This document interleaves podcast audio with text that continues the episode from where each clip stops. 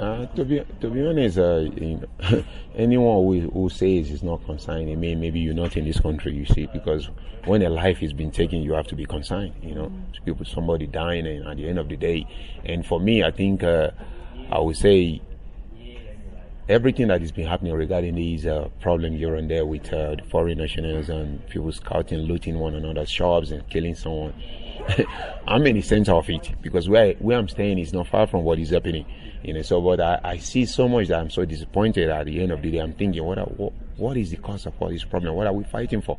You know, but uh, there's so much that you know you cannot really point your finger on say this is the cause, this is this is the reason. You know, because everything that you heard, some of them doesn't really make sense because at the end of the day, you ask, what are you fighting for? It's so embarrassing, you know, to call myself a South African today with what is happening on the outside there. And look, I think for me, we don't have to put it as like a xenophobia. You know, somehow, somehow, for me, I believe there is criminality.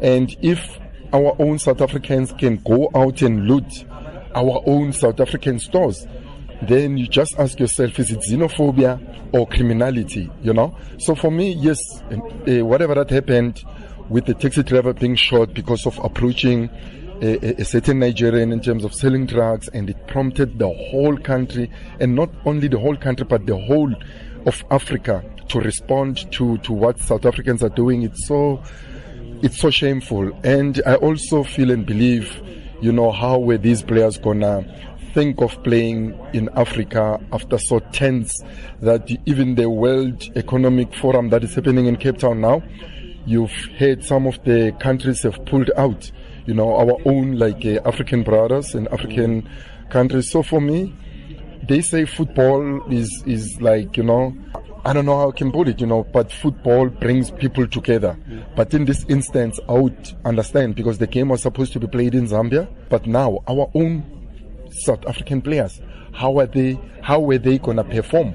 with everything that is said about South Africa, what we South Africans are doing here in South Africa to our fellow uh, African brothers and sisters. I think for me, you know, it's just a shame. It's something that needs to stop now. If we can try, maybe as you know, people that are uh, uh, being known, you know, a, a, better known civilians in, in, in, in our country being used maybe to spread the message.